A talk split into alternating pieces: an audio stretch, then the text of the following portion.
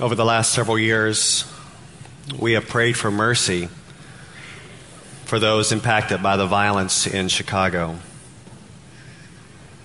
This past week, the violence has impacted EBF, and we need mercy.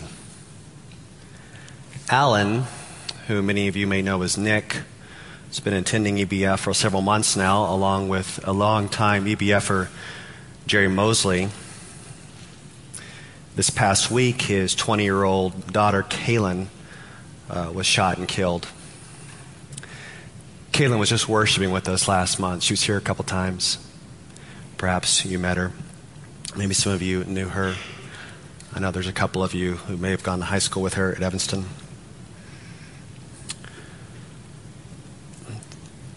Last night, there was a candlelight uh, vigil on the street where she grew up in the park there. And I know um, they would appreciate it if you continue to pray for the family. You can also um, take some food to their house.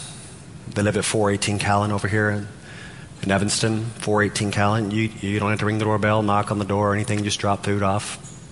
They would appreciate that. 418 Callan. Let's go ahead and pray for them right now. Let's pray.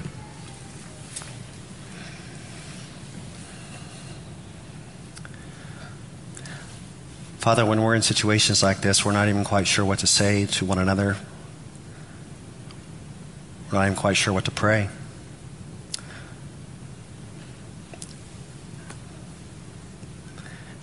And so, with you, we can voice our frustrations, we can voice our anger, we can voice our sadness. We can just tell you we don't know what's going on. We know it's a broken world. We understand things theologically. We get that theologically. When we see it senseless, pointless, violence, what seems to be so random, we have to believe that you are still God and you are still in control.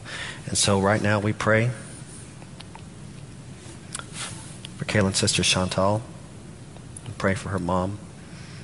And we pray for, for Alan, and his wife Dion. We pray for mercy. We pray that you give them your truth, your comfort, the reality of yourself. And we also ask for justice. We know it comes. We know it comes eventually. And we ask it sooner than later. Pray for the people involved of this evil. Let Later repent and come to Jesus. And Lord, we're asking you to take something that's so terrible and so awful and that which the enemy means for evil, that you will turn it for good in ways we don't understand. But we know that through Jesus we have hope. We have hope. And so we come to you now. And as we get into your word this morning, may we realize that what we're studying is real. What we're studying is alive. We're not coming to any uh, sentimental things here. We're not just trying to think things make us feel better. We're coming to what's real and that's you. And so may we believe your word this morning and may it speak truth to us as we live in that which is true, and that's, that's Jesus. And in his name we pray. Amen.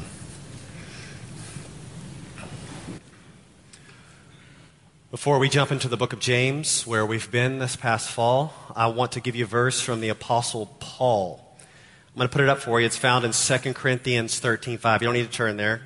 I'll just put it up. The Word of God says, Examine yourselves to see whether you're in the faith. Test yourselves. Or do you not realize this about yourselves, that Jesus Christ is in you, unless indeed you fail to meet the test? Does this sound strange to you? Examine yourselves to see whether you're in the faith. Test yourselves. Perhaps when you heard the gospel of Jesus and you responded, maybe someone said to you right after you responded to faith in Jesus, they told you right afterwards a verse on assurance. And they said, never doubt your salvation. Never question whether you are saved or not. And I would say the Bible offers plenty of verses on the assurance of our salvation and that you can know that you are saved. However, one of the ways that you can know that you are saved is by testing yourself, is by examining yourself. Are you truly a Christian? It is okay for believers to ask themselves the questions, not in a morbid way, not over examination like maybe some of the Puritans would do, but from time to time, we have to pause and say, Am I a Christian? Really? Do I really believe?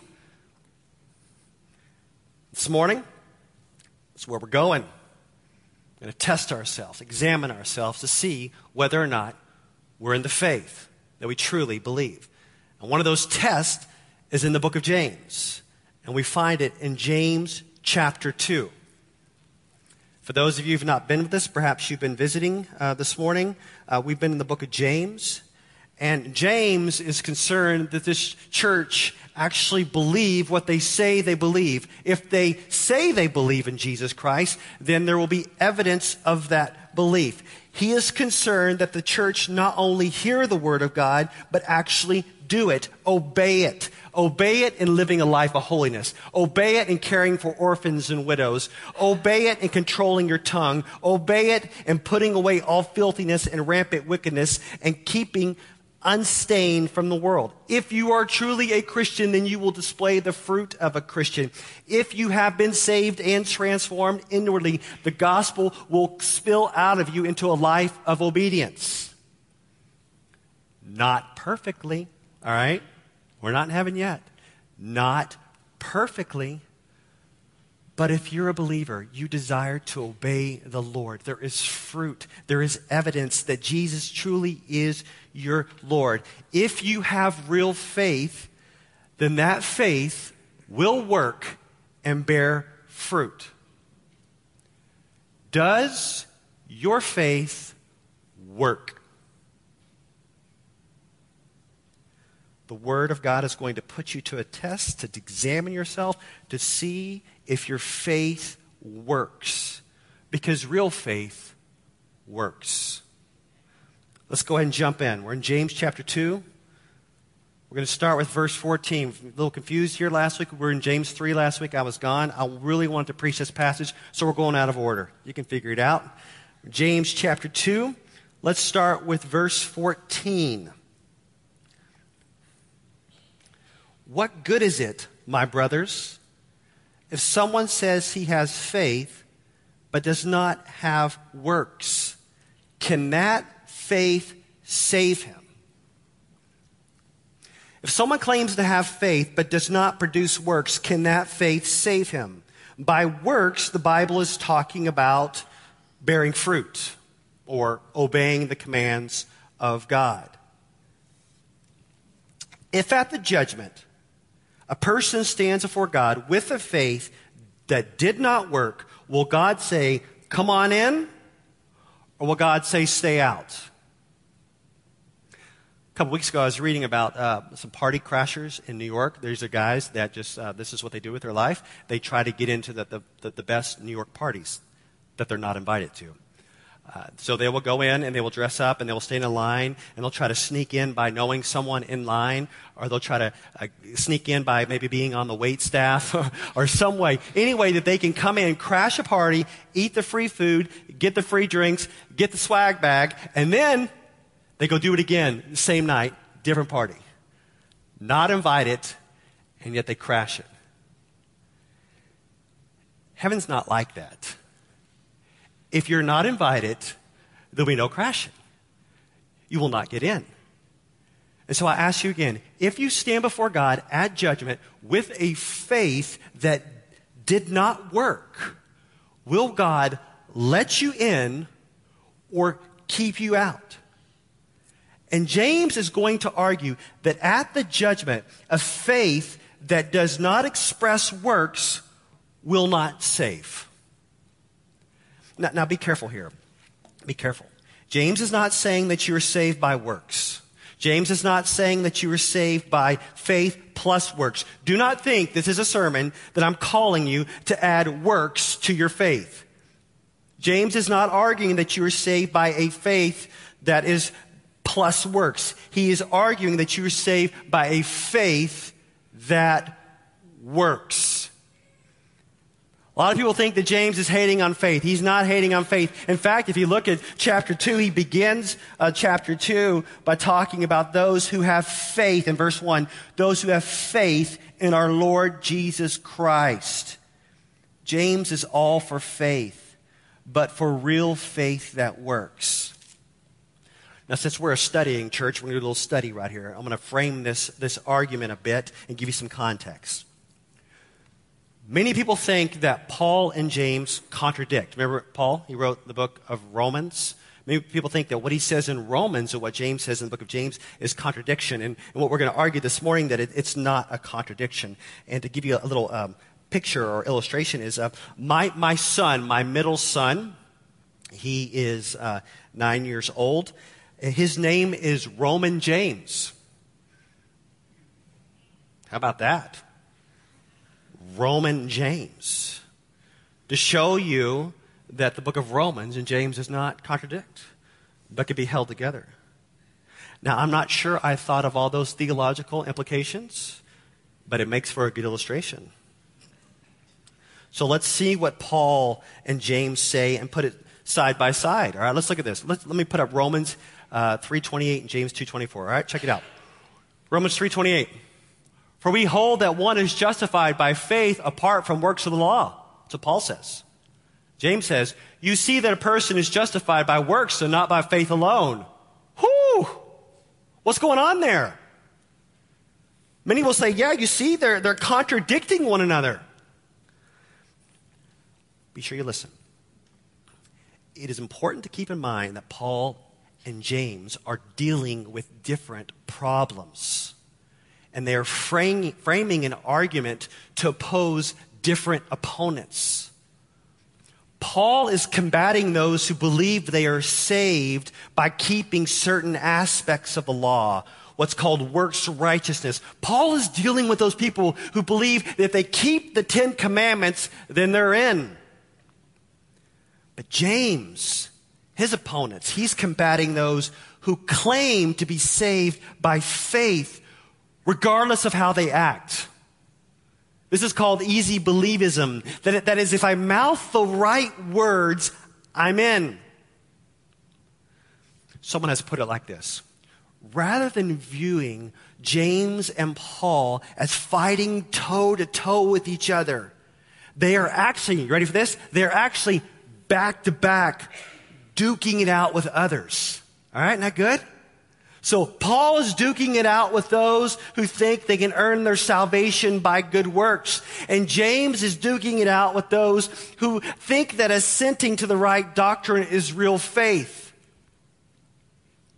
We see these tendencies even among us. Think that you can go to heaven. You ask you, why, why is God going to let you into heaven? What do they say? Well, I've been a good person. Um, my good works are going to get me to heaven. Paul would deal with that. Or you talk to someone and say, well, why are you going to heaven? And they'll say, well, Jesus Christ is my Savior. And yet, there is no obedience. They're just mouthing the right words. That's what we're dealing with today. Something called easy believism. Those who claim to believe and have punched their ticket to heaven, but works are lacking. In one sense, they would say, Jesus is my Savior but there would be no indication in their life that Jesus is Lord. I don't know if this is a big problem in the Midwest, but down south, uh, where I'm from in Texas, you'll have a lot of people that'll tell you, Jesus is my Savior. You can go out club and get drink, do some drugs. You can meet a lot of people whose Savior is Jesus. Because down south, they walk an aisle, they pray a prayer, they're in. Jesus is Savior. But there's no indication that their faith is working. There's no indication that Jesus is Lord. And the question is can a faith that does not work stand up in the judgment? Let's keep going. Verse 15. If a brother or sister is poorly clothed and lacking in daily food, and one of you says to them, Go in peace, be warmed and filled, without giving them the things needed for the body, what good is that? So also faith by itself, if it does not have works, is dead. James is reflecting on a little bit what he said previous passage about the church's ill treatment of those who are poor. The situation here is that a Christian or brother who lacks daily food and is poorly clothed. This person needs their brothers and sisters to step up and get them some clothes and feed them, but instead they get a useless blessing. I, I, pray you, I pray you have a great day. Go in peace. Come on, stay warm. Why don't you go get something to eat? we would all agree that spiritual words are completely pointless without love in action. That is the point he's getting at in verse 17. So also, faith by itself, if it does not have works, is dead. If you're not living out what you say you believe, that is dead faith. Dead faith is non faith. Dead faith will not stand in the judgment. Dead faith does not save. Jesus talks like this. Jesus talks like this in Matthew 25 that the way we treat our brothers and sisters in need is the way we treat him. If we diss them, we are dissing him. Let me put this up for you Matthew 25. Then he will say to those on his left, Depart from me, you cursed, into the eternal fire prepared for the devil and his angels. For I was hungry and you gave me no food. I was thirsty and you gave me no drink. I was a stranger and you did not welcome me. Naked and you did not clothe me. Sick and in prison and you did not visit me. Once again, dead faith will not stand in the judgment. Dead faith does not save. James' argument develops into a challenge from an imaginary opponent. Jump down to verse 18. Look at it again. First part says, But someone will say, You have faith, and I have works. He knows that some in the church are thinking along uh, these lines. Their argument is, James, man, you're being way too harsh because there are clearly some people who have the gift of faith and some who have the gift of works. It's just how we're wired, James. There are the faith people, and then there are the works people. And James is going to say, oh no, oh no, oh no, no, no, no. You don't have your action Christians and then your faith Christians, but you only have Christians who demonstrate their faith in action. I'm going to say it again. You don't have action Christians and faith Christians, but only Christians who demonstrate their faith in action. Look at what he says in verse 18 again. But someone will say, You have faith and I have works. Show me your faith apart from your works, and I will show you my faith by my works. How are you going to demonstrate your faith apart from works? You can't. James is arguing, I'll show you my faith by what I do. I'm just making sure you're not misunderstanding me, BF. This is not a call to turn on the good works.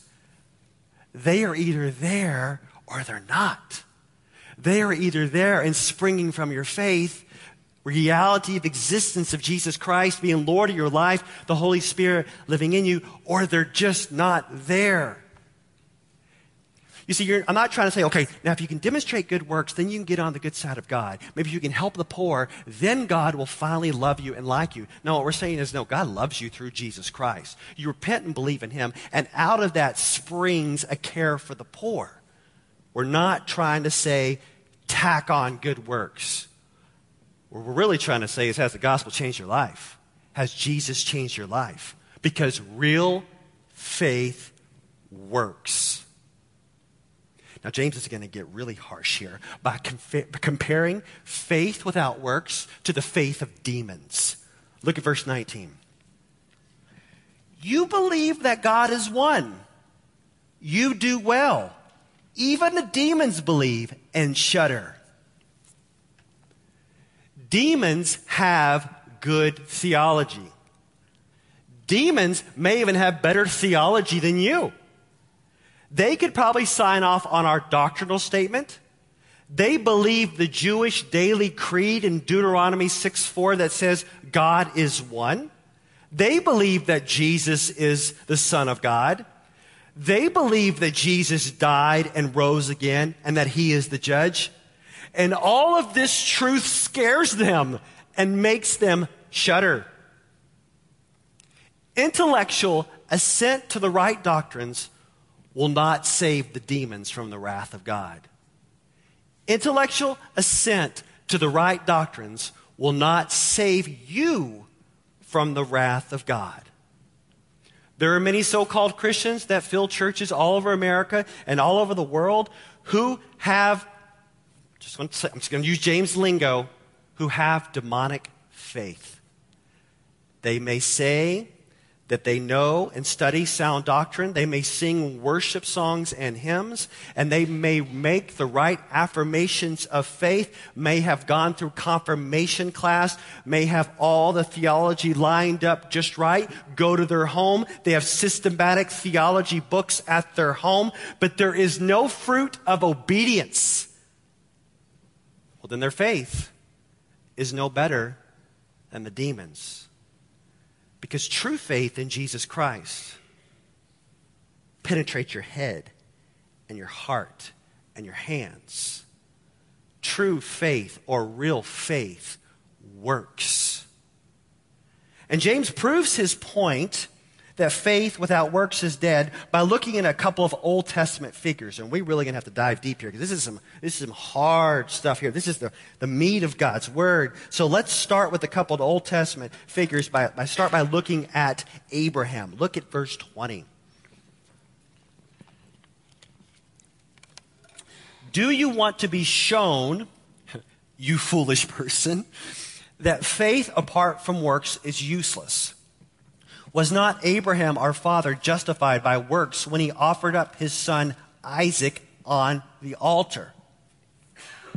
Does that, does that make you, your ears hurt, just for the record? Justified by works. Ooh, what does that do to you? I thought we were justified by faith. I mean, that may startle your ears.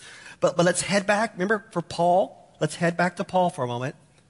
And I'm going to I'm going to show you this context. It comes from Romans chapter 4, let's go back to Paul, Romans 4. He says, For if Abraham was justified by works, he has something to boast about, but not before God.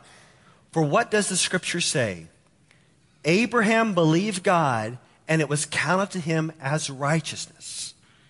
Once again, Paul and James are not fighting each other toe to toe, but back to back against their particular opponents. And the context helps us understand this. Remember, Paul is arguing against those who think they can keep the commandments, they can do good works, and obey the law that can get them into heaven. And Paul is arguing, no, you will not get into heaven by obeying the law. You cannot be saved by displaying these good works. It is be by faith alone, being justified by faith in Christ alone. And he argues, this is Paul, he argues from Genesis chapter 15. And from Genesis chapter 15, Paul shows that Abraham was declared righteous before God through faith alone. Now, little, context here. Abraham received a promise of a natural son and he would have many descendants. At the time, uh, he was childless, and so Abraham believed God, and it was counted to him as righteousness, or he was justified by faith. Don't, don't let me lose you here.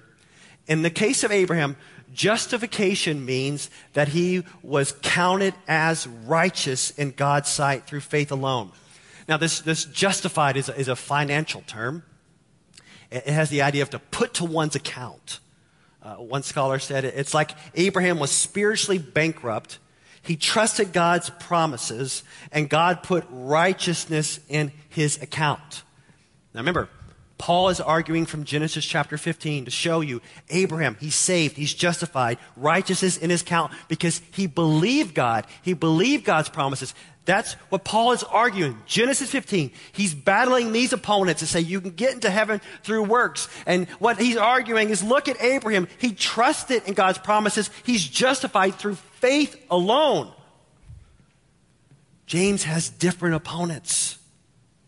And James is not arguing about Abraham from Genesis 15. Stay with me. James is arguing from Genesis chapter 22. Genesis 22 is about 30 years later. And God is calling Abraham to sacrifice his promised son. He wants him to kill Isaac on the altar. Abraham, acting out of faith, takes the knife to slaughter his son, but God stops him and provides another way in the sacrificial lamb. And by this act, James says, as we saw in verse 20, 21, Abraham was justified by works. Now, I didn't make this up, but scholars explain this in, in a great way that Paul and James are using justified in a different way. Paul means counted as righteous before God through faith. But James uses the word justify, as many of us would in our culture as well, use justified to mean to prove, to demonstrate righteousness. The idea is that in Genesis 15, Abraham believed God's promise. He was counted as righteous. 30 years later, he demonstrated the legitimacy of his faith for all to see. It's, it's almost like James is presenting a test case here to prove that Abraham's faith in Genesis 15 was not just intellectual assent. Abraham did, not go, okay, God, I believe you intellectually. I'm going to leave it at that. No, but he takes God's promise and he takes his son. He's about to kill him. His faith worked. That's the way James is arguing. His faith worked. Let's keep going in the text here. Verse 22. You see that faith was active along with his works, and faith was completed by his works. Are you, you get that? It's almost like we're saying that this evidence here was his action, that his faith was legit. His faith was completed by his works. It, it, it's, it's this kind of faith that is legitimate and will allow one to be justified. Verse 23. And the scripture was fulfilled that says, Abraham believed God, and it was counted to him as righteousness, and he was called a friend of God. Abraham was declared righteous, a friend of God, through faith that works. If you have true faith, then it will act. And that kind of faith is a justifying faith. And verse 24 kind of throws you off a bit. You see that a person is justified by works and not by faith alone. Gulp. Whew. You're like, well, that just goes against Reformation right there. You see that a person is justified by works and not by faith alone. Remember, Paul and James are not doing this. They're doing this. This is not the way that Paul uses faith alone in the finished work of Christ. James is referring to the faith alone that is absence of works. That's his whole point. A faith that is alone and absent of works will not justify or prove or demonstrate a real saving faith. You are not saved by a kind of faith that is alone and does not work. And the Apostle Paul would be in the back and he'd be like, Amen, James. He would amen James because if you read the Apostle Paul, he is continually pointing to the Lordship of Jesus Christ. And he's speaking of the obedience of faith. Romans 1 5, or the faith working through love, Galatians 5 6. Only real faith works. For us, we would argue that we are justified, declared righteous by faith alone in Jesus Christ alone, but our works justify, prove, or demonstrate or show evidence that our faith in Jesus is legit. And when we see this evidence and fruit and obedience in our own lives, it gives us assurance that we are saved. Now, I know some of you may, and I'm going to get, I don't want to get off topic here because I'm going to go ahead and save you time. When you go to your ethos community and discuss this, I'm going to save you time right now. I do not believe the Bible teaches that you can lose your salvation, all right? I do not believe that. There, there is no way. I do not believe that you can trust in Christ, He can fill you with your spirit, and boom, you're lost. No, no. But I do believe that many people think they're saved who are not saved. And years later, they may say, Well, I lost my salvation. Like, you didn't lose nothing. You never had it. Real faith works. Real faith will be demonstrated in a life of fruit and obedience. How do we know that Abraham's faith was legit? Because he acted upon it. He proved that it was legit. It sprung out of him in obedience in attempting to sacrifice his son Isaac. Now, that is Abraham, father in the faith. Let's look at one more example, and one that you wouldn't think the Bible would give, but it certainly gives, and that's an example of a prostitute. All right, let's do it. Example of a prostitute, verse 25. And in the same way, was not also Rahab the prostitute justified by works when she received the messengers and sent them out by another way? Backstory is that Rahab was one of, of the, uh, the, on the side of the enemies in Jericho and Joshua 2, and a couple of spies came from Israel, and, and those in Jericho hunt to capture them, right? But by faith, she hides these spies and helps them escape. Here's the deal Rahab didn't just have an intellectual assent. She didn't just go, you know, God and Israel, he's, he's a true God. I intellectually assent to that. And that's it. No, no. How do we know that Rahab's faith is real? How do we know that? Because James says that her faith was active along with her works. And James tells us that she was justified by works, which means that her actions proved or demonstrated her faith. Only real faith works. This is not complicated. If you truly have faith, it will work. It will display itself in obedience. That the works, I'm not saying tag them on. I'm saying if you truly believe, out will spring works. You are saved by faith alone and the finished work of Christ alone, but that faith is never alone because it will produce works. Root yourself in grace, root yourself in Jesus alone, fix your eyes on Him. If you truly do, you will produce works. Finish it up, verse 26. For as the body apart from the spirit is dead, so also faith apart from works is dead. Just as you would cease to be alive without your spirit, so faith apart from works is dead. Only real faith works. When you stand before God one day, you will be accepted by faith alone in the finished work of Christ alone. But your faith must be a real faith that works and not a demonic, dead faith. How do we know that Abraham and Rahab's faith was real? They bore fruit and action. Examine yourself to see if you're in the faith. Right now, test yourself. Do you see fruit in your life? Do others see obedience in your life? Not perfection, but fruit. Make sure you are saved. Do you have a saving faith that will stand in the judgment? I'm not telling you to add works. I'm not calling you to tack those on.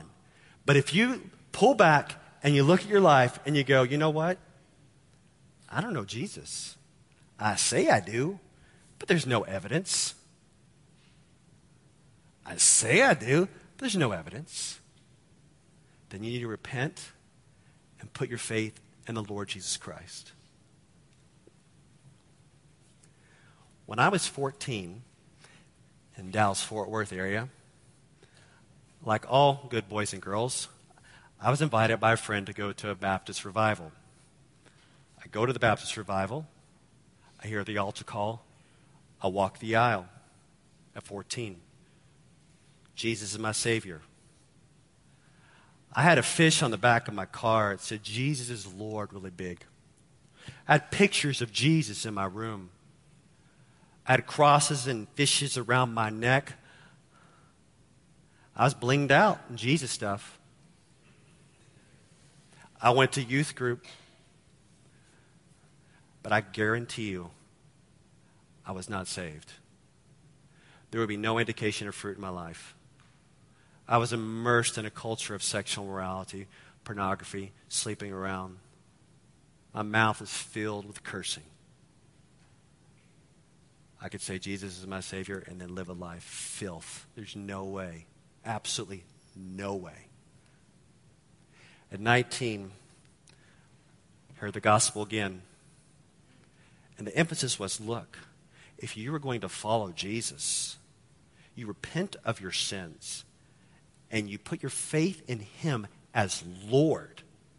None of this business that Jesus is my Savior and not my Lord. I do not know where you would ever get that in the Bible that Jesus is Savior but not Lord. And if you are here this morning like me and you're mouthing the words, Jesus is your Savior, but there's no fruit and there's no obedience, and there is habitual, unconfessed sin that you don't ever want to deal with, I'm asking you to doubt your salvation. As a pastor, you think that's the worst pastoral thing you could ever do is have someone doubt their salvation. And I would say it's the best thing I can do for your eternal salvation. Because maybe you're not saved. If you trust in Christ, He is your Lord. Doesn't mean you're not dealing with stuff. Doesn't mean everything's perfect in life. No, no, no, no. You will have plenty of stuff that you'll deal with. But if He's Lord, you go from this living a life for yourself, following the world, and then you repent. And repent doesn't just mean, oh, I changed my mind. Repent means you stop going this way. Jesus is Lord. He is Lord. That's what James is getting at. Is Jesus Lord? Have you put your faith in the Lord Jesus Christ? Because real faith works. Let's pray.